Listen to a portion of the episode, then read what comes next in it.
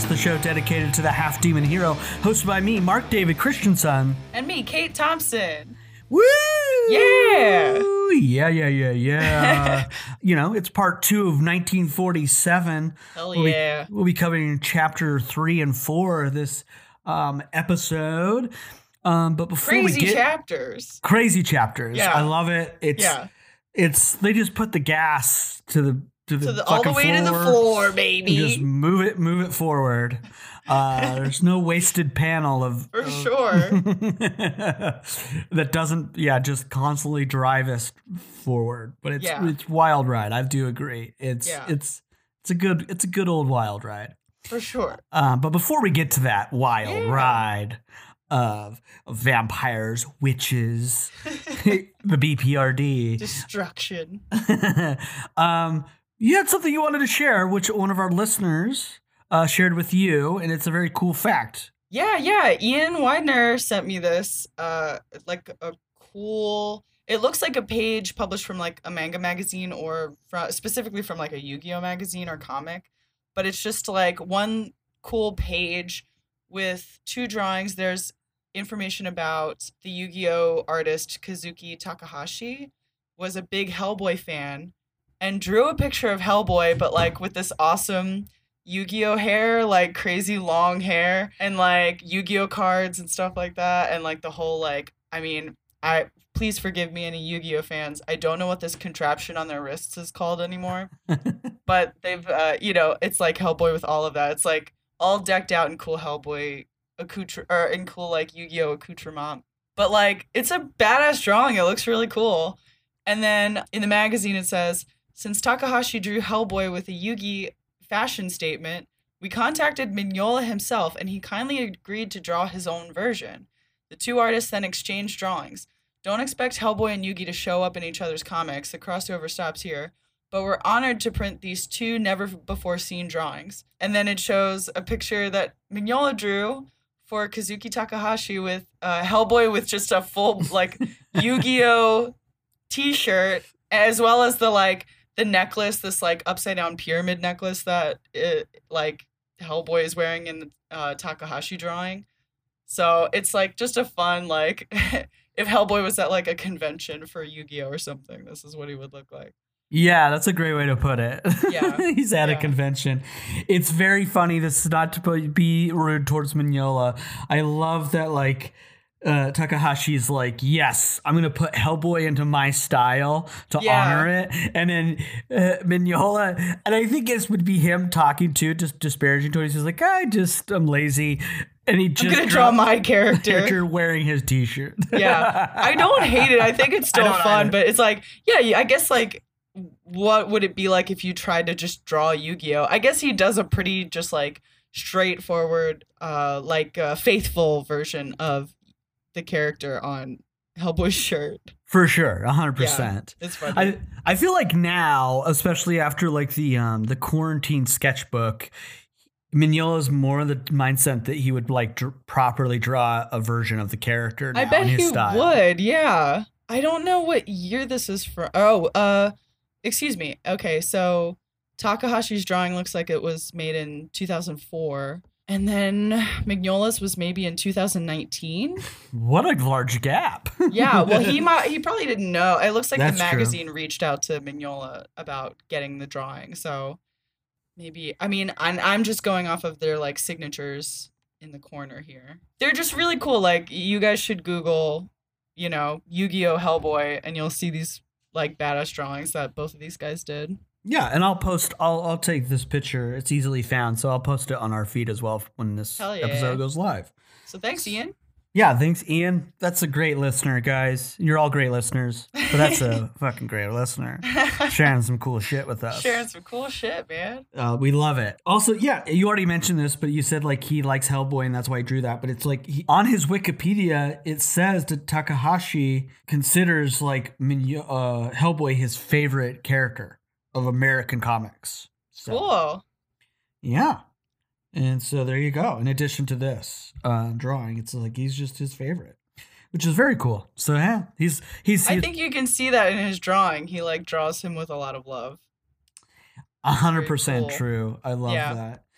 I mean, his his right hand. I love that his like he has a right handed Doom that's very traditional in his drawing, but then his fucking left arm is still this has this giant, as you said, device that's just wild. It was like a thing they sold that you could like put your cards in, from what I remember. Hell yeah. Uh, I watched a little bit of the show, but it's been like, you know, I was probably in eighth grade or something like that watching Yu Gi Oh, so I don't quite remember. I love yeah, it. yeah. Well, if we have any listeners that are Yu-Gi-Oh, big Yu-Gi-Oh fans, inform us uh, of this. It's like, what is that? Do you know what the like the object that's like the upside down pyramid? I was very curious if you knew what that was. Literally, let me Google it. Hold on. I like I like Mignola including that with Hellboy. I love how how much bigger it is on Hellboy.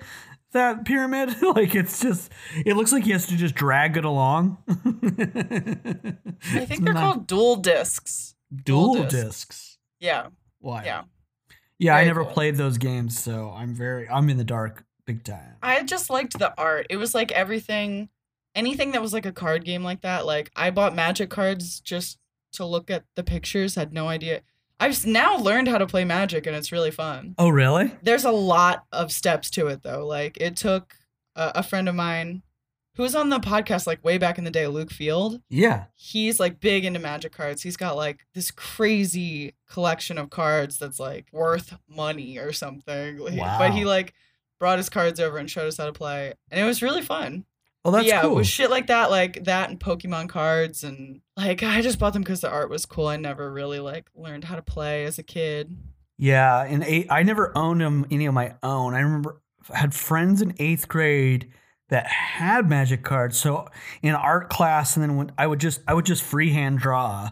I would just try Yeah, to just copy the image, copy but freehand it. Yeah, Totally, That's all I yeah. would do. Cause like as a kid, that shit costs so much money. For Magic, you have to have a deck of like sixty cards or something Oh to God. to even play. And it's like you know, it's just it's it's expensive. So like as a little kid, Do you lose your cards to other people? Other yeah, there's like formats where you put cards up, like you pick a random card, and then some of these cards are like worth a fucking ton of money. Not that you would like probably. I think there's like versions of the game. Like if you went into a comic shop, you wouldn't necessarily play. I forget what the term is. There's like a term for it where you can only play with like cards made from this year to the present. Like you can't Okay. use every single thing. There's formats for playing with like every card ever published, but there are like rare, expensive cards that basically are like one card wins and shit. So Mhm. like those are not like banned, but they're like regulated to like certain games. cool. Is my understanding.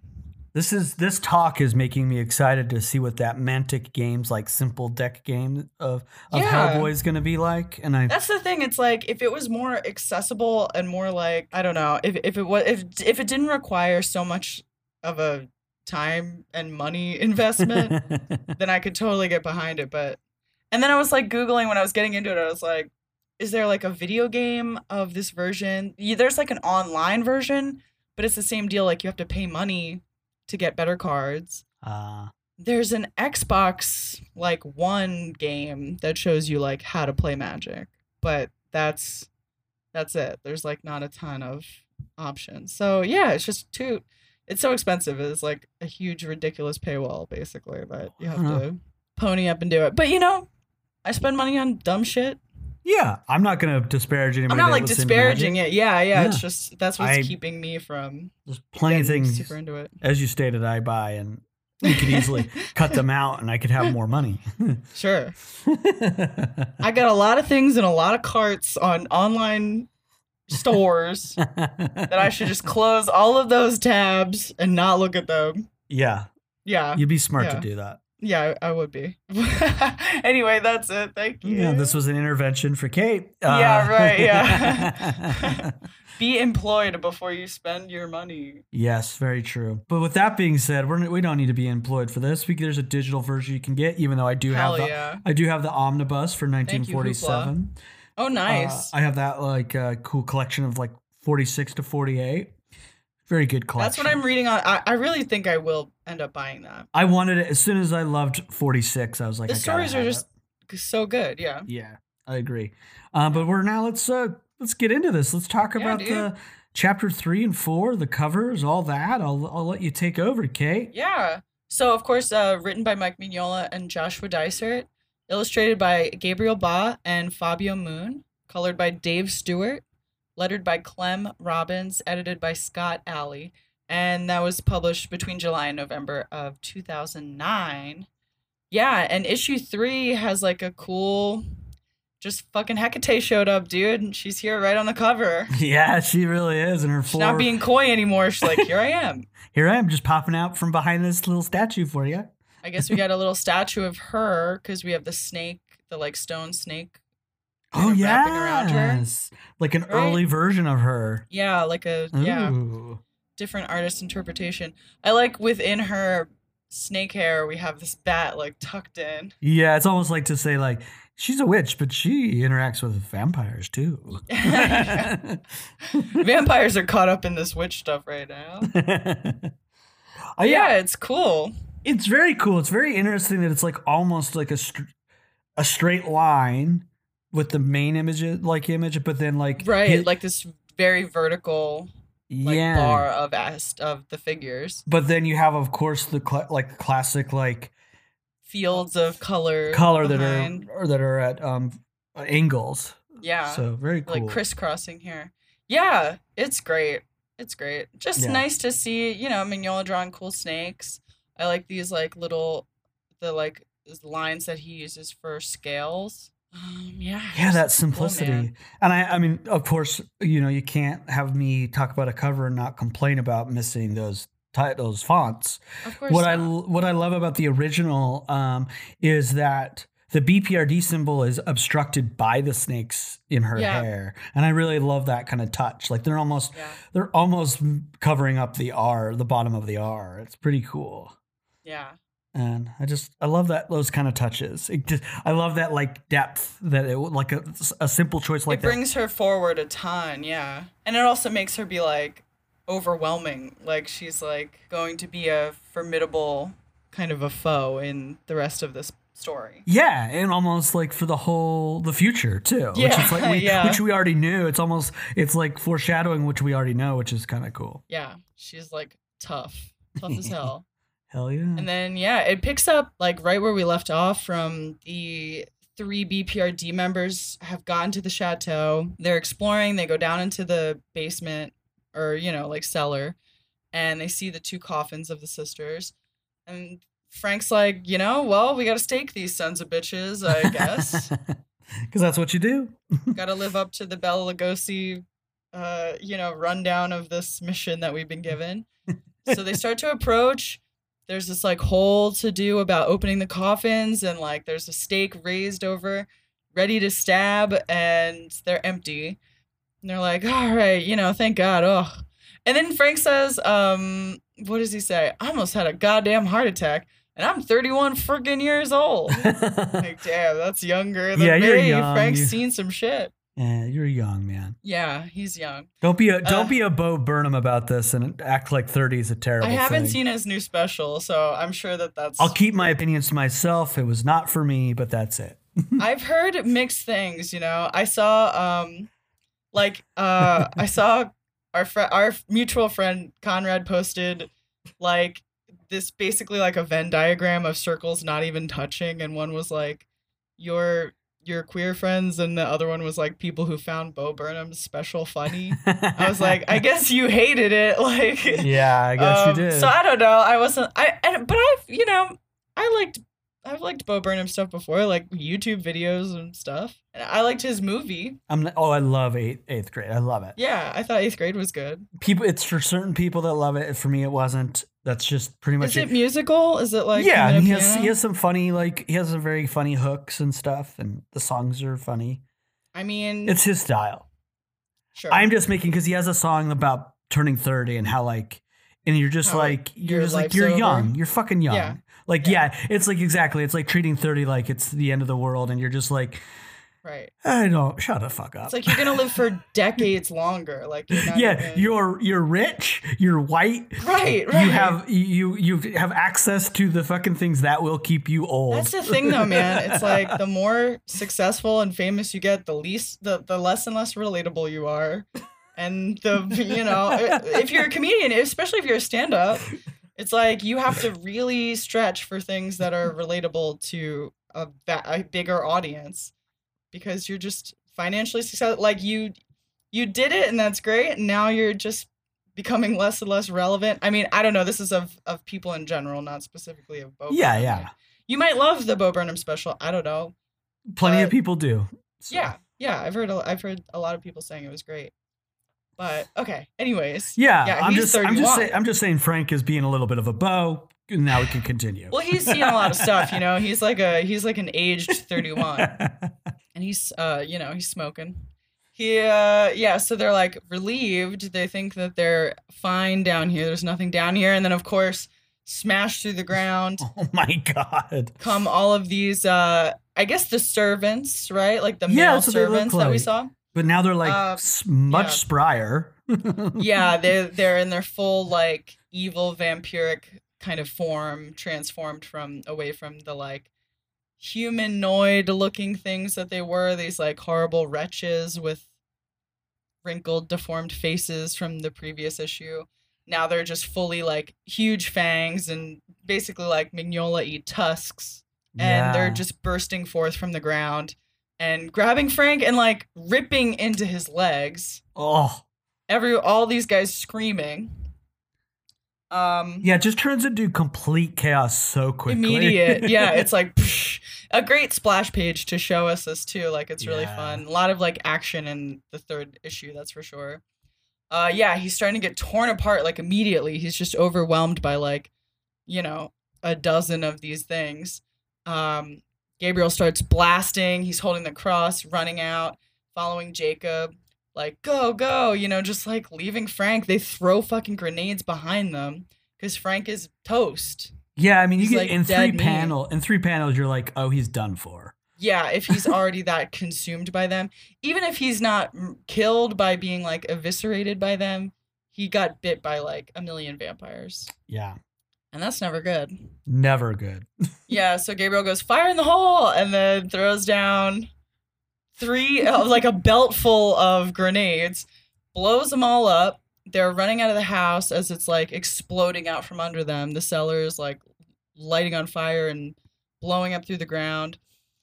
A vampire bursts through, grabs Gabriel's leg, and then at first he yells for Jacob to help, and then he yells for him to kill kill me. Which is crazy that it's yeah. a flash, a mirror of his thing that he didn't share from D Day. Yeah, the kill the other guy, the other soldier begging him to kill him. Yeah. So you know that's that can't be good for PTSD. Just doubling down on your fucking trauma no, rough. it cannot be good for. can't be good. But and he does it. He honors Gabriel's wish at this point. Jacob turns around and shoots him in the head. He's done.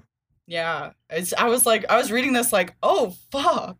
I really, you know, I didn't know if they were gonna all die. You know, we kind of suspected that they would be done after this because you don't really see these guys after, you know, that much after.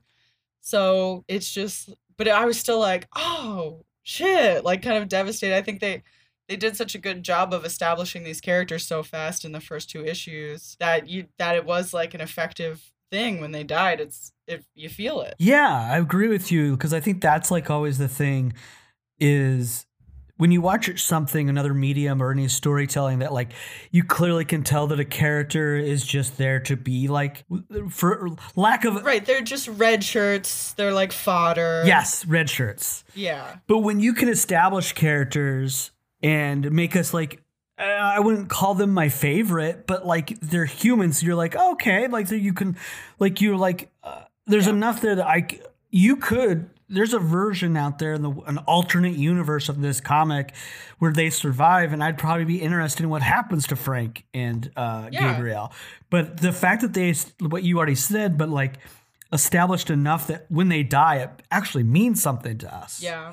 Because I think even like adding little touches to Gabriel's last the in the last issue of him being like, okay, slow down, let's think this through. Just like quick little lines that make you go, okay, we're where these characters are at the top of their intelligence. They're not just like cookie cutters, maybe Mhm. like run and gun soldier kind of guys, like who are just like, let's fucking go with like a, you know, gritted teeth or something. It's like they're thoughtful, they're trying to execute this mission, you know, as well as they can. Sure, they got drunk the first night, but they're all like bonding and like getting to know one another. And, That humanized them to us. Right. Right, right. Of course, you've seen some shit. Why would they want to get right back into it? Yeah, they're just gonna hang out for a night and be like, let's okay, we'll just let ourselves relax. We're fucking jet lagged, you know. yeah. So yeah, it's very, you know, it it like it's like, oh no, he had oh god, he got shot in the face. That sucks. And it also sucks for Jacob who had to do that. Yeah. Because Yeah. from what we know, he didn't do it. I would assume they would have shown us him killing that other soldier if he went through with it. Yeah. It's inter- uh, so to me, it's like, oh, he went through with this because Now he doesn't hesitate. worse. Yeah, he knows exactly. he's like it haunted me that I didn't do it for this other guy is what how I kind of take it take away from it, which is so horrifying. Yeah, Gabriel is fucking. Not only is he being bit and torn back from a vampire, but the vampire is in, in fire. fire, yeah. It's there's it's so much happening to Gabriel. It's bad. Shit, it went to shit so fast. Yeah, And then Jacob escapes the house. He like barrel rolls into the boat. The kid who operated the motor on the way there is like, oh, like I like this little excitement. I love that little. Bing. That's all you need. and then, I mean, I won't call out the other comic. You and I were talking about a comic that used a shortcut of losing some of the facial features on a character who was kind of farther away. Yes, And we were saying in that one, it felt rushed.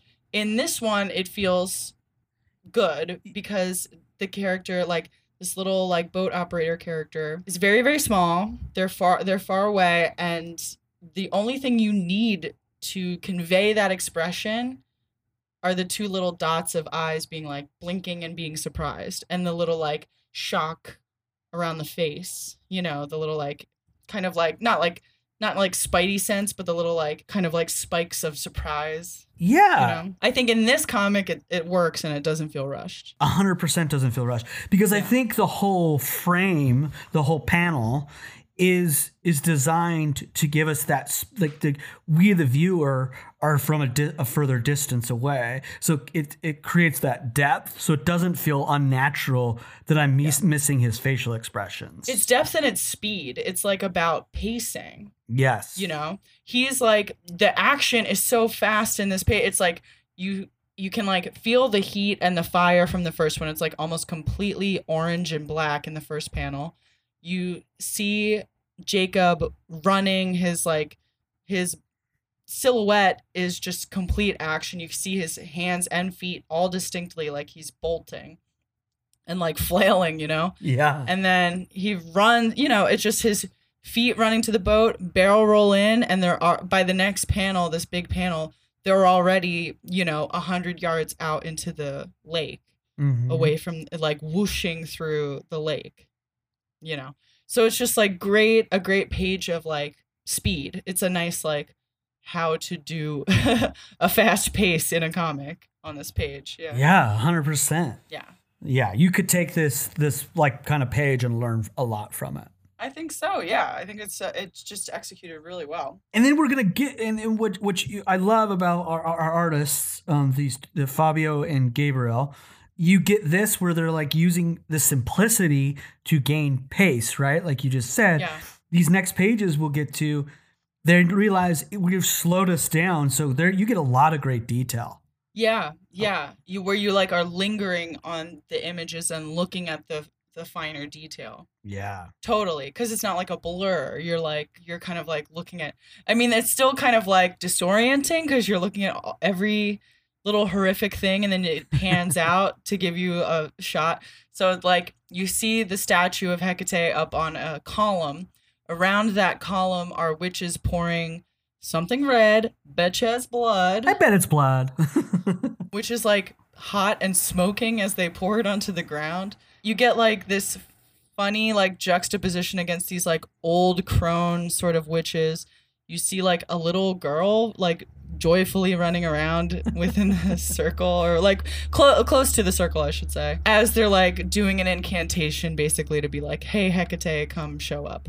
And then it pans out and you see the larger like the whole of the scene where Mhm. there's like the coven of witches over to the side dancing and they're dancing with like a giant cat like a you know like just some classic witch stuff and then these other witches are busy forming this circle of like runes or whatever out of blood around hecate's like depi- the depiction of hecate the like statue of her. And then the next page they're like continuing to call her forth or whatever and like then there's you know this like whirling sort of like storm god what's the word i'm looking for sort of like there's a, like it's sort of like um uh oh, not tornado.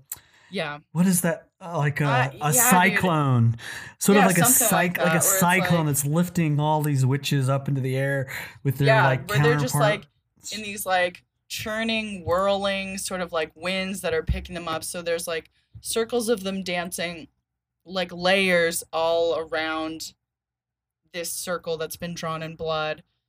And then above them are like you know various birds. You got like probably like they're, they're like not super in um super close so the detail's not super fine but it's like you can imagine like owls and ravens and shit like that like all circling the same area. So that looks pretty spooky. Yeah, and I love I love all the like as you said, like closer you we, we feel to whatever object or human or witch in this I don't know witches are human, I guess.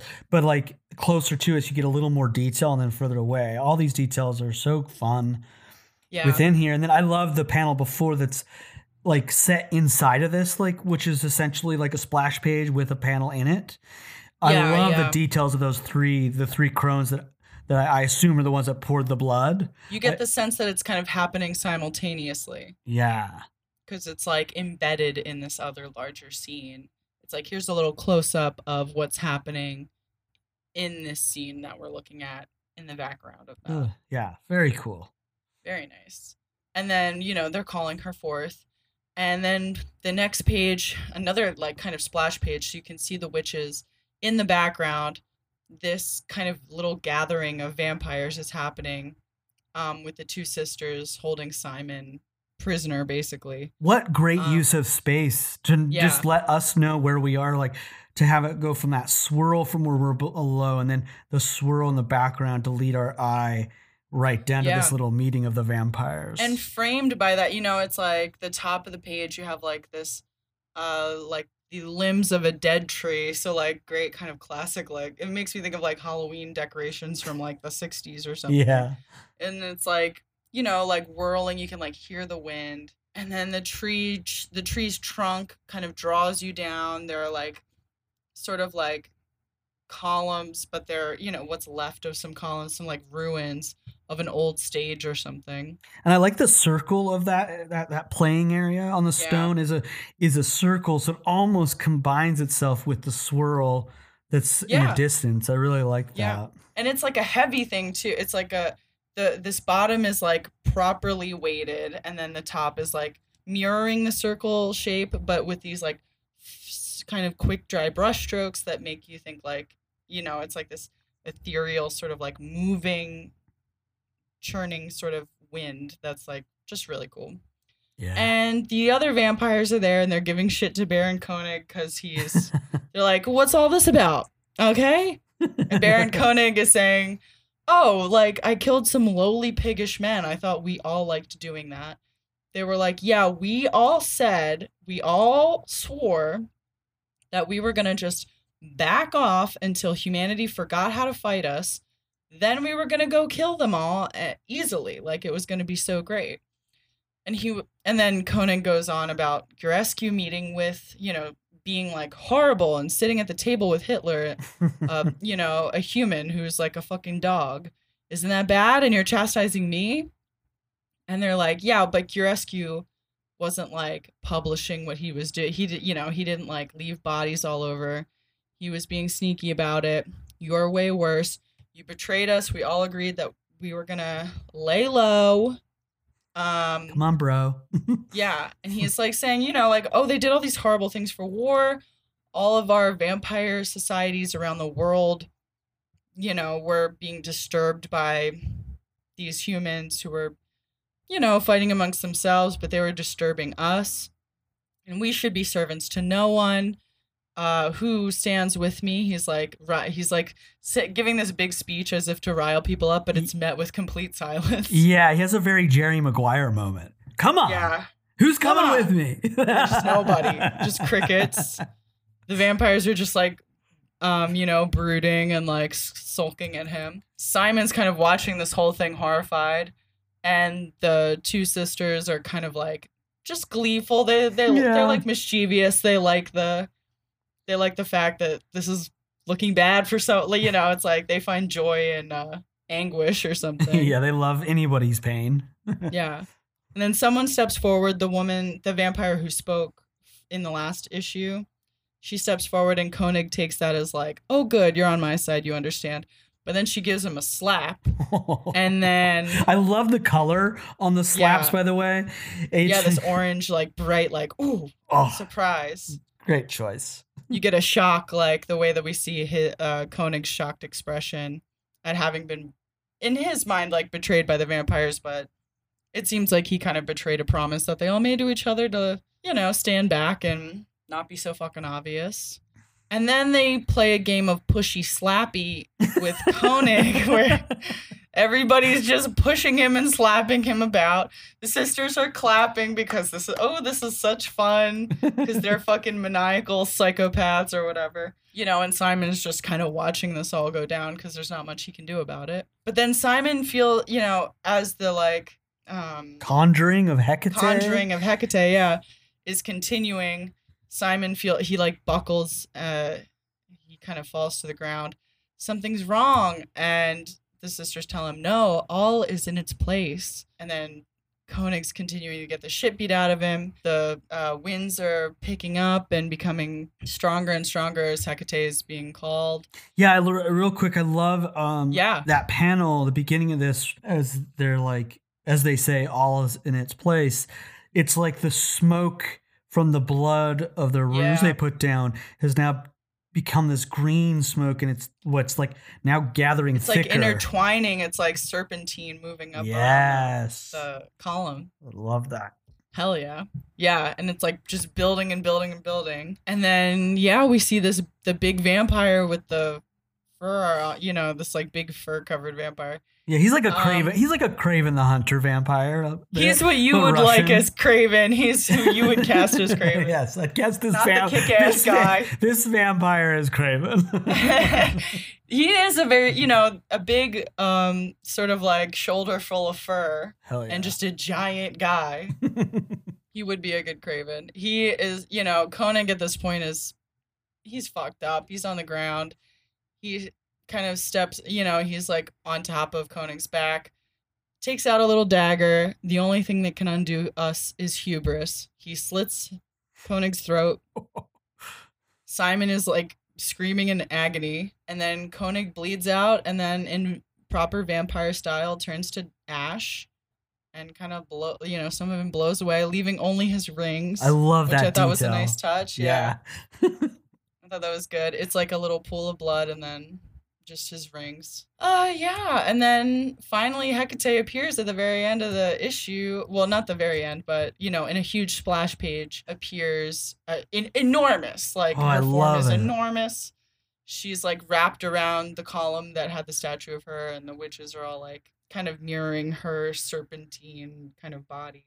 And she's like emerging from this smoke and fog I- it's awesome it's such a great splash page and like yeah and such a cool new because we have all of our just a good rendition of that. They're like really Fabio and Gabriel really bringing their own style to a Uh-huh. character that we like a villain that we really love. And but it's made they made it their own, but it's so yeah, they recognizable. do it justice and like still brings you know bring their own touches to it it's really cool Big time. i like the variation of the sizes of the snakes in her hair too like i think it's neat yeah, that one that's like just really a lot close. of movement you get so much movement from these drawings Yeah. and then like the wind is like continuing to pick up until it's like completely engulfing everyone. Like the witches are completely covered in this smoke and wind, and then it dissipates, and then everybody's gone. And then it's just like it's like that kind of thing where like your refrigerator is sort of running and then turns off, where you like didn't you know it's like this deafening silence, and the trees are totally still, everything's still, the vampires are gone, and then just a hooded figure comes out with a dustpan and a little brush and scoops up the ashen remains of Koenig and all of his little rings. And then we just look up into this like still peaceful night sky with the stars twinkling. Yeah, I like the idea. I don't know if they meant this connection, but like that connection that we're all stardust. And it's like dust of him and then stars. Yeah, yeah. Sort Like, of it's an just- ashes to ashes thing happening. Yeah. That all of these events are like small compared to, you know, These greater things. these greater things. Yeah. Even the life of I think at one point the big vampire says like, You're half the age of my youngest wife to Koenig. So it's like he might be like a few hundred years old, and that's like nothing to vampires. And then vampires' li- lifespans are nothing to the lifespan of a star or something. Yeah. It's great. It's really great. Makes you feel real little. And then we go, we cut to like a faraway shot of the chateau burning in the distance. Jacob's on the phone and hangs up. We see the guy in the lobby of the hotel has like sort of a crudely made cross around his neck. like, do you think these events made him go like, I need to pull a cross together? Because Yeah, maybe he had that under the desk and he was like, I better wear that tonight. yeah. Or maybe he just wears it all the time. He's got like a hundred. then we see um Trevor in New Mexico getting off the phone and squinting his eye, like a super, super close up of his eyes squinting. Uh, Margaret comes in and she's like, Hey, did you see this like hyena situation in Tanzania? Which might have been something that Frank was talking about. I don't remember. Maybe I can't remember if he's or if this is referencing something we're forgetting, but Yeah. hey, if you know, let us know. And then, um, yeah, she sees how like disturbed Broom is, and he says, "They're dead, Margaret. They're all dead." Not exactly accurate, but he, you know, most Yes. of them appear to have died, at least from what Jacob can tell him. And then it kind of like backs away from Professor Broom, and it lingers on this plaque, where the plaque is saying, "In honor of the extraordinary service above and beyond the call of duty, in the year of our Lord 1940 Six. and 1946." yeah, these are the guys from the mission, the last mission, I think, from forty-seven Oh, oh, or oh, forty-six. oh, oh. Excuse me, sorry. From 46. Yeah, sorry, because Albert Steiner is. We're goofy. That's okay. Um, that's what these people are. So it's like, okay, now I get the weight. It's like, it's like sort Yeah, of he, Broom feels like he's sending people to their deaths. their deaths. He's just like, Yeah. great. These were the first people, soldiers guilty. worked.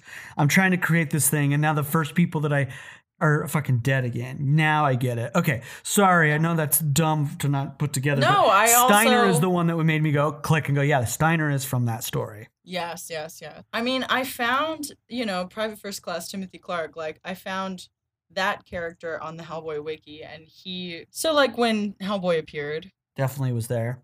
yeah, he was definitely there. It was like Tim Clark was an American soldier who served in World War II, and one of the first members of the of Tre- Professor Trevor Broom's paranormal field team. He was just like one of the guys who uh, were present in each East Bromwich and encountered Hellboy. Yeah, sometimes you just forget. We read a lot.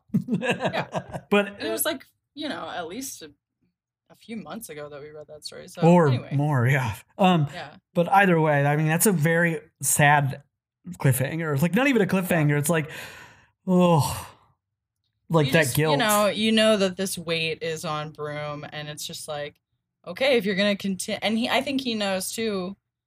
Continued work in the field of the BPRD, you, it just means losing people all the time, and that's a fucking heavy way to live. yeah, big time. Yeah, that's rough, and that's the way the three ends.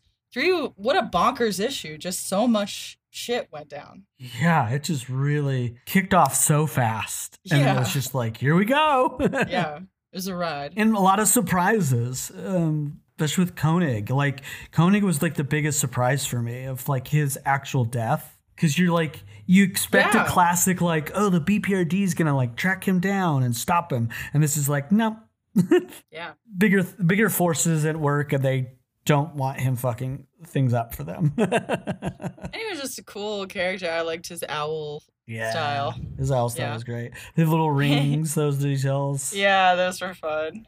Um, do I you- thought that was a fun, like, satisfying thing to leave them. Yes, I agree. Um, I mean, I I have to say b- before we move on to the the, the next chapter, chapter four. I, th- I think this one I just absolutely there's so much that we pointed out along the way, but it's just I think the splash pages constantly are just making me more and more fans of Fabio and Gabriel as like a team. Yeah, they do a really good job with kind of like build like building too, you know? Yeah, they they, they, They, like work you up into a frenzy and then it's and then give you like a nice satisfying splash page. Yeah, I I- I hundred percent agree. I can only agree with that. Yeah. because they they never they never just use it to use it because even and when you say work to a frenzy it's like different versions like one is an attack on from vampires the next one is a build into this like witches like they surprise us with the next one which is like these witches conjuring up hecate but it's to this conver- it's like a splash page to introduce the conver this little like meeting of vampires and it's like oh that's a cool ver- way and then it's the of course hecate uh, her presence. But then Yeah. they then they do the thing you just said I love is that they've built they do these cool builds to those, but you could you could argue the Hecate they build out of it because the page before it is not building to Hecate. It's the death of Koenig. They do this great splash that Hecate's there, and then they dissipate out from it, Yeah. and I love that. They're like so they like whirl away and they're like vanished away somewhere. Yeah, the art that can like give us the pace for all of that is just so well done in this whole issue. Totally. Love it. Good stuff. Love it. And then we're on to chapter four, which we have another cool cover. Yeah, very, very dire, like dreadful. Simon's looking bad. yeah. He's looking bad. Yeah, it's rough. Uh he's like gaunt. And as we'll see in the issue, it like sort of him being like trapped by these sisters is kind of recalling his desperate state when he was stranded at sea. Yeah. Um, we see the sisters. We know it's them by this like by their beautiful dresses, but then they have demonic little bat wings and skulls, red skulls for heads. Yeah. And I love that Really cool. energy that's coming off of them, that the red and then the different, like more maroonish other like stroke above that. Yeah, It's very cool. I mean, I'm gonna go back to the original cover too. It's just cool that then they place the ni- like prior to these covers, the 1947 part of the cover has always been sort of offset, Mhm. typically on the uh, the left side of the cover. This Yeah. one, it's like with this energy coming off of this, Anders just being completely drained of his energy. hmm The 47 is so perfectly placed right in the center of the cover, and I, it love that. Great, and it's like a, it's like a, at least I mean I don't know if it was shiny when it was published, but it looks like a matte gold kind of color that brings it forward on you know, and kind of like mimics the gold of the dresses and just looks really cool. And like you can, I like this touch of like their skeletal hands, the sisters' kind of skeletal hands, and then touching where they're touching Simon. It's his full arm, but but it's kind of silhouetted Yeah. and the part that is forward in the light looks so gaunt and thin where it's being like grabbed by her hand that the light like the highlight looks like just the bone yeah. It's just like a nice way to be like oh they're s- sucking the energy out of him they're you know Yeah. they're vampires so he's in a he's in a bad way Yeah, terrifying. Terrifying, great cover. And then it starts off where he's sitting in a chair as though he's like being interviewed with, si- with Simon sitting in a chair. You know, he's got like a little bit of tea, a tea tray over on the side, s- Mm-hmm. you know, an ashtray with cigarettes, like in a comfy armchair. In like this pretty, you know, it's like a pretty lush, luxurious kind of spot. He's like in a suit, he's got his hat. So he's like comfortable, but then he's recalling being lost at sea and trying to convey what that was like. You get the impression that it was like maybe this was a conversation he had with Broom. That's what it feels. It feels like the first interview I agree with Broom Yeah. about like sort of to check his like because it doesn't feel like a debrief like after the events. It does feel like a a, a proper Prior. interview. Yeah. Yeah. So he's and he's like talking about, oh, you want to know what it was like to be lost at sea. Um, it was like peaceful in a way after you beg and f- freak out and cry and um, you know, you and you want to die but you don't die. Um, you just keep on living. Then we see Margaret holding his file, his like psychological evaluation. So maybe maybe she's reading the transcripts of this interview or something too. Yeah, that makes total sense that it would be that Yeah. because it, it, maybe it isn't Broom, but definitely Yeah. like He's like having a debrief with some member of the military, like Yeah. his psychological evaluation, I guess. And she's reading the transcripts from that. She brings in tea for the professor, who kind of apologizes. He's like, "Listen, this went really bad. I know, you know, you didn't want to send men out on the fir- in the first place. I want you to know that I accept and understand your feelings." And she says, "Well, to be honest, professor, or er, excuse me, well, to be honest, Trevor, right now I'm feeling sorry for you. I hope you can accept and understand that." So she's kind of like not like saying I told you so so much, but being like, this is fucking bad. We lost good human beings to this thing and didn't stop like to our knowledge didn't stop the vampires or whatever. Yeah. You know, it's just like Maybe maybe listen to me. Maybe listen to me a little more. You know, it's like they're yeah. It's just rough. It's high tension. Then it cuts to uh, back to France. We have Jacob sitting on a park bench looking at the ducks, having some PTSD flashbacks. Now uh, mixing D Day with um, Gabriel dying, and he's sit like this very nice kind of drawing of him, very very small on the bench in the very bottom corner, surrounded by just nothing, like this kind of chasm of like nothing. Yeah, I really so it's like, like, flashes of violent visions and then kind of like a numbness. And he's sort of like holding his head like he's had a horrible headache. He's just thinking about these terrible events he's lived through. And then he notices the you know dozens of cats around him and then the woman who he gave a coin to in one of the previous issues is walking by she's feeding the ducks she's hanging out with these cats she was like i'm going to tell you this because you were kind. Your friend who was missing, he's alive. Here's a coin wrapped in a piece of paper that says Osterich, Annalisa Brzezina, Katarina Brzezina. So the names of the sisters and Yeah. Osterich, which we'll find out is like where they are. And he's happy for a moment. He's like, he's like, Simon's alive. Looks up, the woman is mysteriously gone. The cats are just sitting there looking at him, kind of like, you know, like cats, like they're not threatening. They're just lounging about. There's so many. They're like covering the There's a lot. Yeah. If I looked up and saw that many cats, I'd be like, oh, fuck. yeah, I'd be like, I'm about to get eaten, Mm. maybe. But they're like, relax. They're just like observing him. Then we see Trevor on the phone talking, it, like just Trevor's side of this conversation with Jacob, uh, giving him information about Annalise and Katerina. You know, uh, they used to live, uh, they died in 1701 in Ostrich in the mountains. Um, so why don't you go head over there? And he does. Uh, Margaret says she's gonna ring the consulate, the Austrian consulate, and she goes to leave. And Trevor closes this book about the uh, Brazina family, and he I love the title real quick. speaks to Vivara. Yeah, Vivar. Yeah, the curious and secret family history of House Brazina. what a fun A title. whole family of crazy guys. yeah. Um, and then as he closes it, and he's like, alone but not alone. He goes, Vivara, you're here, aren't you? Duh, I'm here. um, so yeah, you have uh, this like another fun interaction between like this straight man broom and this like kind of funny girl, little girl demon. yeah. And she kind of tells Broom a little bit more about them. She's like, yeah, they were beautiful. People would come from miles around.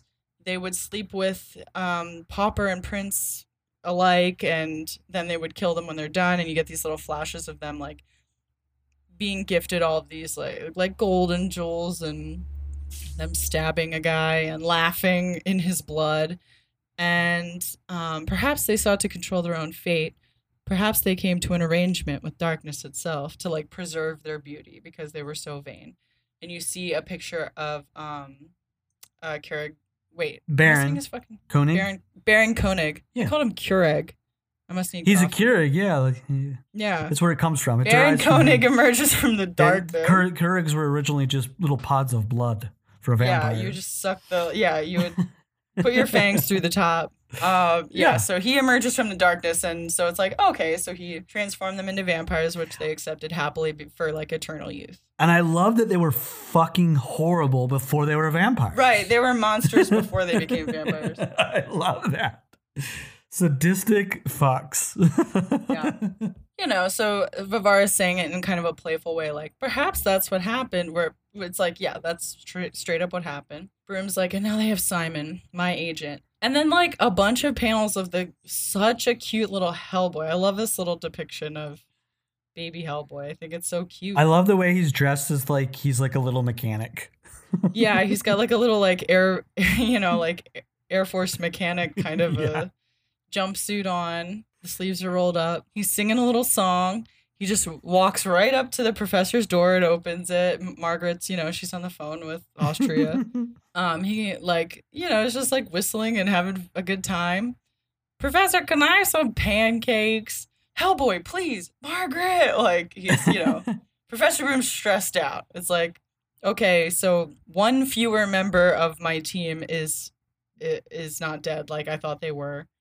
He's still stressed out. Big time. He's like, yeah, you got to get out of here. I- I'm in the middle of stuff. You know, come on, Peanut. We're already very, or we're all very busy right now. Go entertain yourself, okay? Mm-hmm. He's Like Hellboy's like looking kind of sad, but being like, all right. Then sitting in the hallway, bored, bored, bored, bored, bored, like a little kid. yeah, his little his face is so funny in that. Yeah. I love this like pouting. I love the just all of the expressions are great. I, I really do love how they depict baby Hellboy. I think it's done really well. Yeah, so. I 100% agree. I like too that the other like that this pilot is like really nice to him and stuff too. Like this whole interaction is so fun. Hey there, how's it shaking, little man? You uh, you're growing fast there, like weirdly fast. Do you know how to make pancakes? Like gets right to it. You kidding me? I'm an ace number one. Uh, I'm ace number one on pancake detail. See this patch right here? You guessed it. That's for making pancakes. I don't believe you. Like it's so cute. And then it cuts to him eating a, a fucking stack of 50 pancakes, reading a Lobster Johnson comic, yeah. and overhearing the like a, a you know a fucking debaucherous story from one of the one of the like Air Force guys or whatever, talking about like hiding with like naked German girls and stuff. But you know, like being happy and just eating pancakes and reading comic books and having like an overall good time as a little kid, Hellboy. Yeah, I love this idea that again in this universe, these people are not like thrown by Hellboy. It's just part of the world. Oh yeah, he's like yeah, he's a little kid to them. That's it. I mean, we've talked in detail about the, our thoughts on Lobster Johnson and his comic book, but it is really fun to in this moment to see him as this little boy read this like Lobster Johnson comic. Yeah. And there's black flames in here, right? Yeah, like that threw me. I was like, wait, so Black Flames. I knew Lobster Johnson was like a strange character who was like myth and then also pulp in this world, pulp written. But I'm like, oh, wait, Black Flame is also a pulp character in this Yes. world? Weird. It's like a little black flame. Like he looks kind of small. Yeah, he looks like a short little Black Flame. He'd be like me if I was Black Flame. no. Little five three I like Black this. Flame. I like five this um. Kirby esque sort of like drawing of Lobster Johnson too. yeah. You know, I think it's really cool, and just the way that the coloring is done is really nice too. Like as though it's like printed slightly to the right of the inks in the comic. You know, very like just like pulpy sort of comics. Um, I think they do that really well. And this little like edge of Hellboy's thumb, like his hand holding it. yeah. There's like a lot of little fun details. It's great. And I just think it's so cute. Yeah. I love that he's his little like smirk with clearly like pancake in his mouth. Right. His chewing and like still like happily re- immersed in it. But then also hearing in the background like this, you know, fucking raunchy story. Yeah, he's in the mess hall where he should, probably should not be. I mean, he's it's it's just a nice little way of showing you it's like show don't tell kind of a thing of like this is the kind of environment Hellboy grew up in. So it's like he's a fun little kid, but he's growing up in a gruff, sailory story environment, you know. Yes, exactly. So all of it's kind of rubbing off on him. Then it cuts back to the very serious story that Simon is telling about being lost at sea, where he's like losing his fucking mind and his skin's burning off and he's eating algae and like fish scales and guts and saying, you know, drifting, waiting. And like I said, it's peaceful in its way. Ugh. And he says that over a splash page of the sisters, like, you know, seductively lying on him. He's got a bite in his neck and he's not looking so good. So they're just like, you know, sucking the life out of him, kind of slowly torturing him and letting him deteriorate. I'm also are they are they are they going to turn him? Is that their main goal or are they just going to like suck him dry? I think they're just like, it's like little kids, like, burning an ant hill with a magnifying glass. Like that's what this is to them, I think. I love Where it. they're just like having fun. They're just like cats playing with a mouse. Right. Love it. They're okay. just, you know, that's that's my interpretation. I think you're right. I just was like wanted to just really because it's like I guess this is the when they're starting, and then we'll definitely jump a little bit of time, and it's like oh Mhm. he's just been He slowly tortured. Yeah, but then it's see we see that like close up page, page where we're looking at their you know beautiful ornate curtains and like what do you call that like a four post bed kind of a kind of a like fuck. yeah, I don't know what those beds are called. I don't know man. They have some Um, tassels on those roofs. yeah they're- it's like just just beautiful they're in their they're like basically a castle like this giant mansion in austria but then we see jacob's on the way and he's brought back up and he's like come on we're gonna bust in here he crashes into the room well it's it's this is a fun little double panel here where we see at once like in in the first panel the or like beautiful ornate shiny kind of like depiction of the room hmm with like these great carved doors and uh, mirror and everything. And then as Simon bursts in, we see that the wallpaper's peel- peeling. It's covered in cobwebs. The mirror is smashed. So it's actually like sort of like one of those vampire like charms, you know, that they like put on people to seduce them and shit.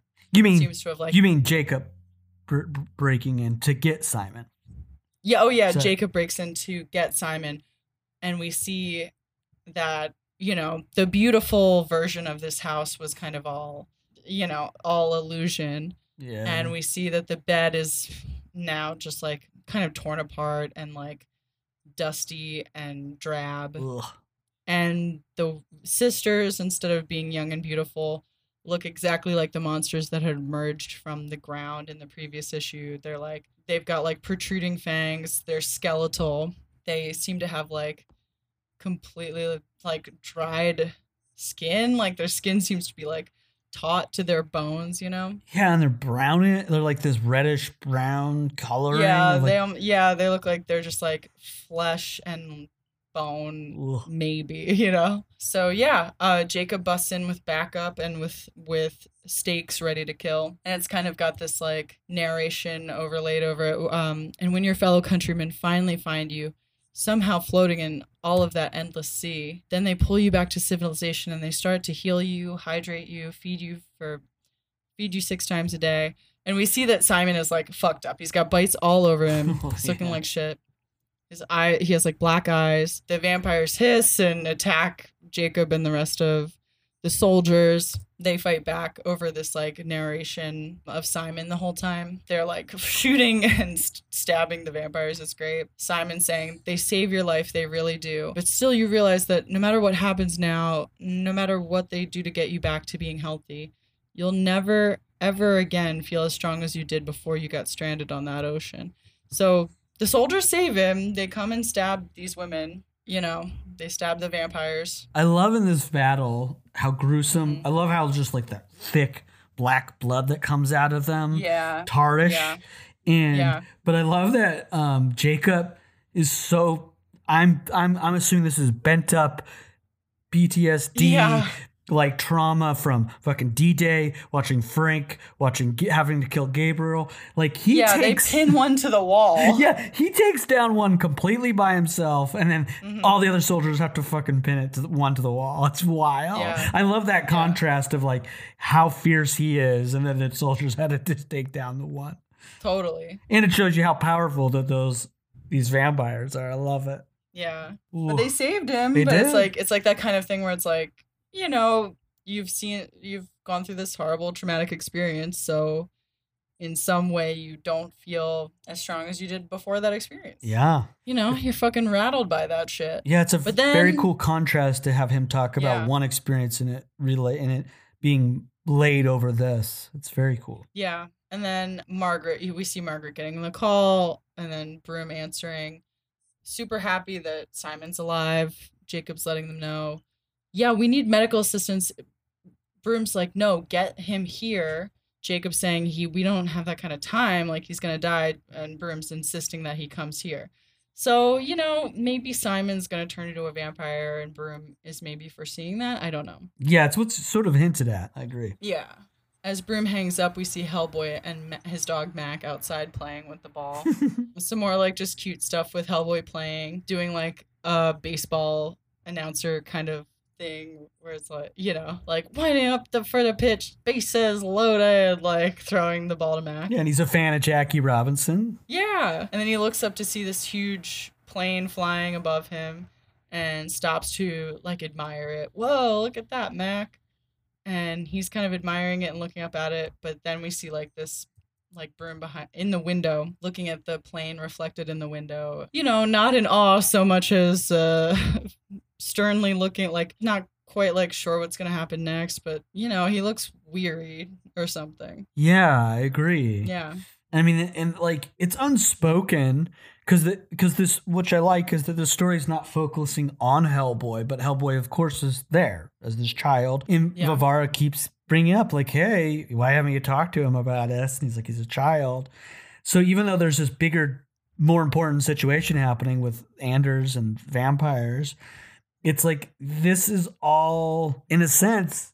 It's like Broom is sitting on this landmine that like this child is fully connected to this in a big way that he doesn't he's fully also, understand. He's like surrounded by it. Yeah, it's like Hellboy doesn't, as a kid, doesn't recognize the gravity of everything happening around him, and he's growing up to think like it's normal yeah. Too. You know, it's fun. Again, another touch that's really well done and not overstated, and lets us sort of. There's a lot of subtext that they let just live in the on the pages through these early days of the BPRD, which I think is very strong of Mignola and, uh, and Dysart to do that, to be confident to let that be silent and not overly like throw it at us and you know Mhm. be on the nose so much about it, Right. which I love. And, I, and it lets you just in, admire a, a cute Hellboy without so much uh, like ominous thing. He's so cute. I think that's like one of my favorite. That's my part- favorite panel is him chewing and looking at the comic. yeah, it's his big, Easy. his big eyes. Yeah, they give him nice big eye. Like his proportions are really good. Yeah, I think mine is possibly the board, board, board. Yeah, bored, bored. I think that's so great.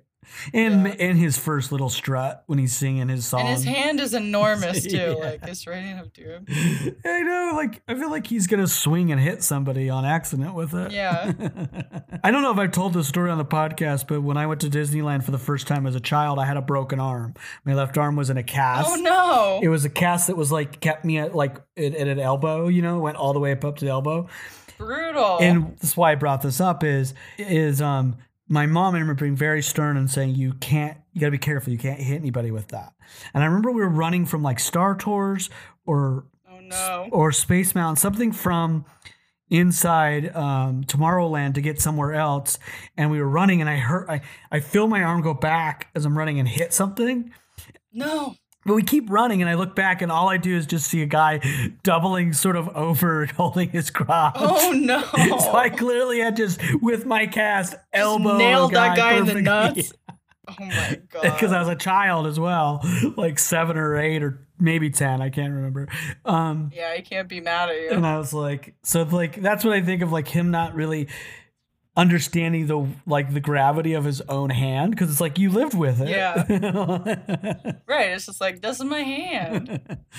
uh, which is great. I really like. I think that page where you, you already pointed out where uh, Jacob is just in that single. It's like a great use of negative space on a page. It doesn't feel incomplete. Where he's just sitting on that bench and all of that white. It's like, oh, that's a mental state. It's heavy. It's heavy. Yeah.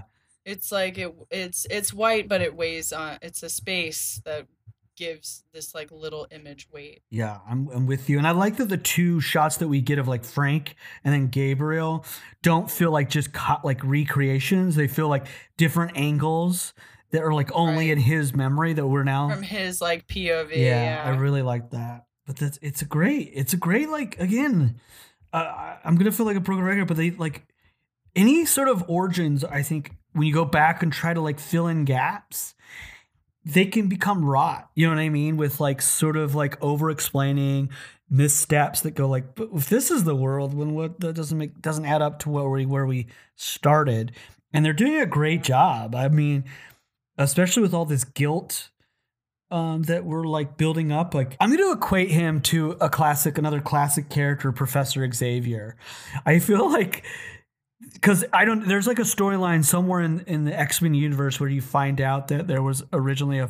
I don't know what who wrote it or what storyline it's in, but it's. But I'm to say they're doing a better job because like Professor S is retcon to like have an earlier X Men that he sent off and they died, and then like the X Men that you know that we know find out about it and like, oh, you're fucked up, Professor. But I like that they're establishing this with Broom early of like he's trying to do good things, but it's it's it's coming at a cost, and I think that's relatable to the w- real world, and you know what I mean. And I like that. Yeah. And I just think I I brought up Professor X because I I think he's another great leader in comic books, but I love that they're taking their time to create a a, a, a good foundation that doesn't need to be retconned like many other you know like like an X Men which is going on for years. they're being a little smart here to be like, well, we don't have that. This we got to establish Yeah. a good base back backstory, for lack of a better word, um, for Yeah. Broom, the beginnings of the BPRD and Broom, which I think Dysart and Mignola have really nailed it for these. Each time we've gotten a little more in these, I'm like, oh yeah, it's just it adds without like over explaining. It's not like a wink. There's never like a wink, or at least I have. We have yet to experience a wink moment. Yeah. So I'm Yeah. really digging it. It's so good. So fun. Yeah. And I really just want to find out what happened. Like, I'm excited for the last installment. Yeah, I'm very excited to see what what's gonna happen. I just looked at the cover of five. yeah, cover's pretty And wild. I'm freaking out. Yeah. Can't wait for us to get to that. Let's not touch on it now. Yeah. That's just Yeah, a little yeah. teaser for everybody. Right. We'll be talking about that cover. We'll talk about it. Um, do you have any other final thoughts or anything else you want to point out you like about these last two issues or in the storyline? That's it. I mean, I guess, you know, I just love baby Hellboy in this and it's great. I think, uh, you know, yeah, that's it. I love it. I just love it. It's great. Awesome. It is great stuff. Um, big fans of these artists. Each each each panel just makes me more and more of a fan. I'm trying to think of what I wanted to recommend because I feel like I thought of something. And I as you think of your I remember. recommendations, I'm going to say this. I don't have any recommendations because I feel like I'm like I don't know what vampire stuff that isn't I've already not referenced. So I'm just I'm asking other did I people. say boys? Did I say boys from County Hell last time? No. What's Boys from County Hell? Boys from County Hell is on Shudder right now, and it's a vampire movie, and it like takes place in kind of like the boonies of Ireland. Ooh.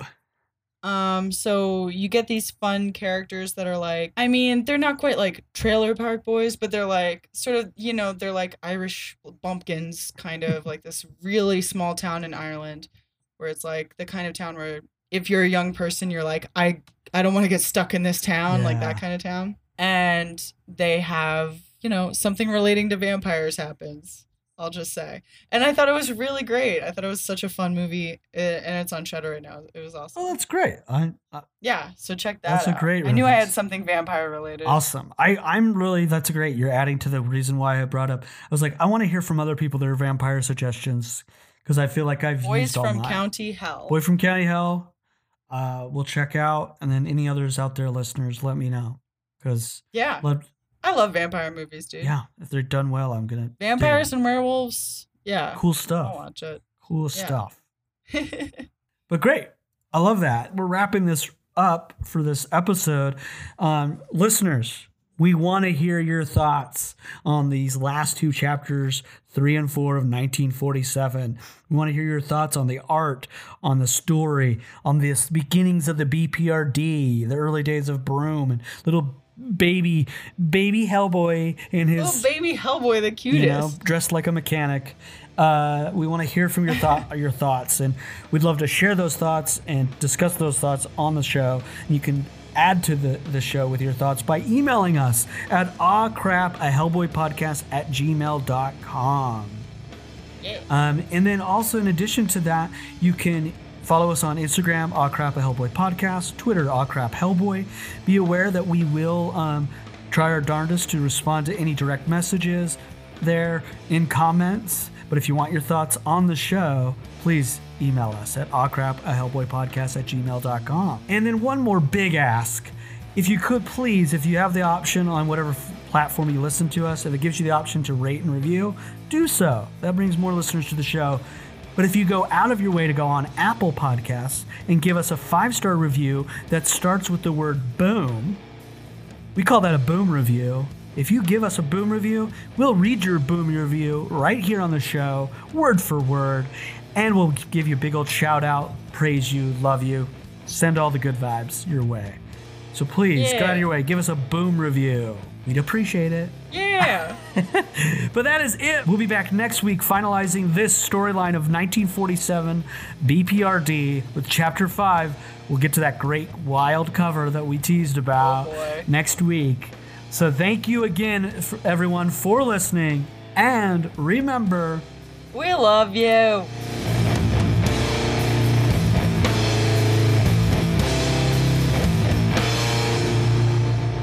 As much as Baby Hellboy. Hi, Adam Peacock from My Neighbors Are Dead here. Each week on My Neighbors Are Dead, I talk to the tertiary characters real and imagined from your favorite horror films. But this summer, we're doing something different. We are taking you to the northern woods of Michigan, all the way up to Whitlow Lake, to bring you the original tale of the My Neighbors Are Dead Summer Camp Massacre. We're bringing back some fan favorites of the show as we try to piece together through interviews with survivors, witnesses, and with any luck, the killer Chad himself. We're going to try to piece together exactly what the hell happened up there at Camp Whitlow Lake. It starts June 22nd and it runs all summer long. That's the My Neighbors Are Dead Summer Camp Massacre. You can find it on Apple Podcasts or wherever you get your podcasts.